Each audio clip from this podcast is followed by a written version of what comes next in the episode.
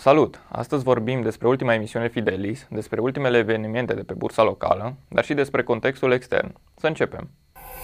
La începutul acestei săptămâni s-a listat ultima emisiune de titluri de stat Fidelis. Oferta publică inițială primară a cuprins 5 emisiuni, 2 în euro și 3 în lei, dintre care una a fost dedicată donatorilor de sânge.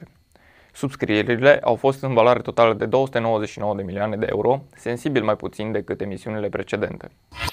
Altro a aprobat trei noi proiecte de investiții în valoare de 15 milioane de euro, acestea având ca scop decarbonizarea procesului tehnologic și creșterea competitivității în conformitate cu cele mai recente cerințe de protecție a mediului. Proiectele nou aprobate vor reduce emisiile de carbon prin generarea de energie regenerabilă și vor diminua semnificativ amprenta de carbon a operațiunilor lor. Alro intenționează să instaleze o centrală fotovoltaică în incinta lor pentru a spori eficiența energetică și pentru a utiliza energie regenerabilă în procesele lor.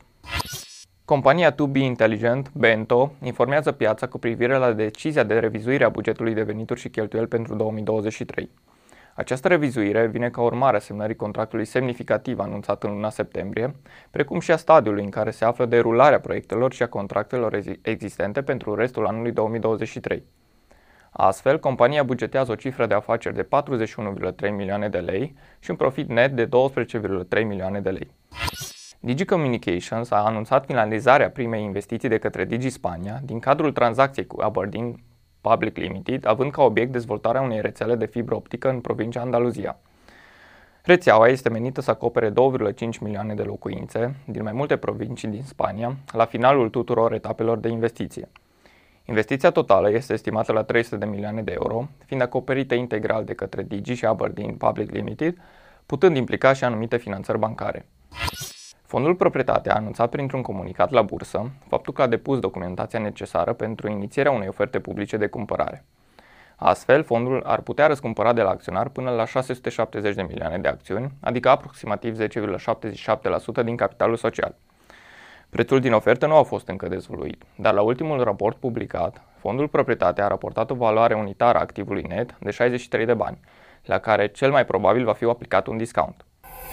Rata inflației din România a ajuns la 8,8% în luna septembrie, în scădere față de luna august, când indicele prețurilor de consum arăta 9,4%. Totuși, inflația pare puțin peste așteptări, estimările fiind în zona de 8,6%. Și datele privind creșterea economică s-au situat ușor sub așteptări, cu o creștere de 1% a PIB-ului, fiind așteptat un procent de 1,1% în trimestrul al doilea.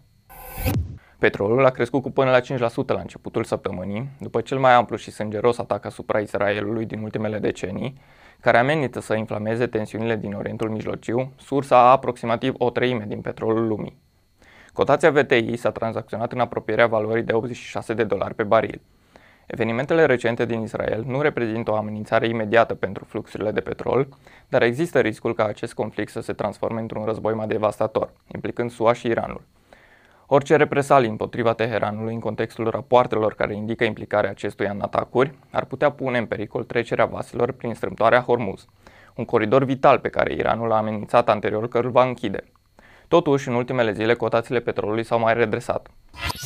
Investitorii Tesla sunt îngrijorați de datele recente privind livrările companiei, ceea ce a dus la o scădere a acțiunilor cu peste 2% ca urmare a publicării raportului. În septembrie, Tesla a livrat 74.000 de vehicule de la fabrica din Shanghai, în scădere față de aproximativ 84.000 de unități livrate în august și în scădere față de aproximativ 83.000 de unități livrate în septembrie 2022. Aceste cifre includ mașinile exportate din China, în special în Europa, precum și vânzările interne. În trimestrul al treilea, Tesla a raportat livrări totale de 435.000 de vehicule, ce a fost sub așteptările analiștilor și o scădere față de trimestrul precedent. Ca urmare, Tesla a redus prețurile unor versiuni ale Model 3 și Model Y în SUA pentru a stimula vânzările. Datele privind livrările slabe au dus la scăderea estimărilor privind profitul Tesla pentru trimestrul al treilea. Birkenstock a debutat pe bursă în scădere cu 11% față de prețul din IPO. După ce oferta publică inițială s-a stabilit la prețul de 46 de dolari, acțiunile producătorului german de încălțăminte au început tranzacționarea la 41 de dolari. Aparentul eșec la debut ar putea încetini ușor avântul listărilor, care păreau să revină după o perioadă fără IPO-uri, datorită condițiilor macroeconomice precare. Contextul de piață rămâne incert, chiar dacă am mai văzut revenind în ultimele zile, atât pe bursa locală cât și pe piețele externe. Minuta ultimei ședințe Fed a confirmat ideea că reprezentanții Fed sunt de acord cu o nouă majorare a dobânzii cheie și cu menținerea nivelului pentru o perioadă mai lungă de timp. Însă ultimele declarații ale unor oficial Fed arată contrariul. Rămâne de urmărit cum vor evolua tensiunile din Est, care nu par să aibă deocamdată un impact prea mare, însă o escaladare a acestora ar putea genera panică în piețe. Recomandăm decizii precaute, având în vedere că nici contextul economic nu este cel mai încurajator. Acestea fiind spuse, vă așteptăm și data viitoare pentru a afla principalele trenduri ale săptămânii. Nu uitați să dați like, share și subscribe, dar nu în ultimul rând să dați valoare informațiilor prezentate astăzi. Până data viitoare, investiți inteligent!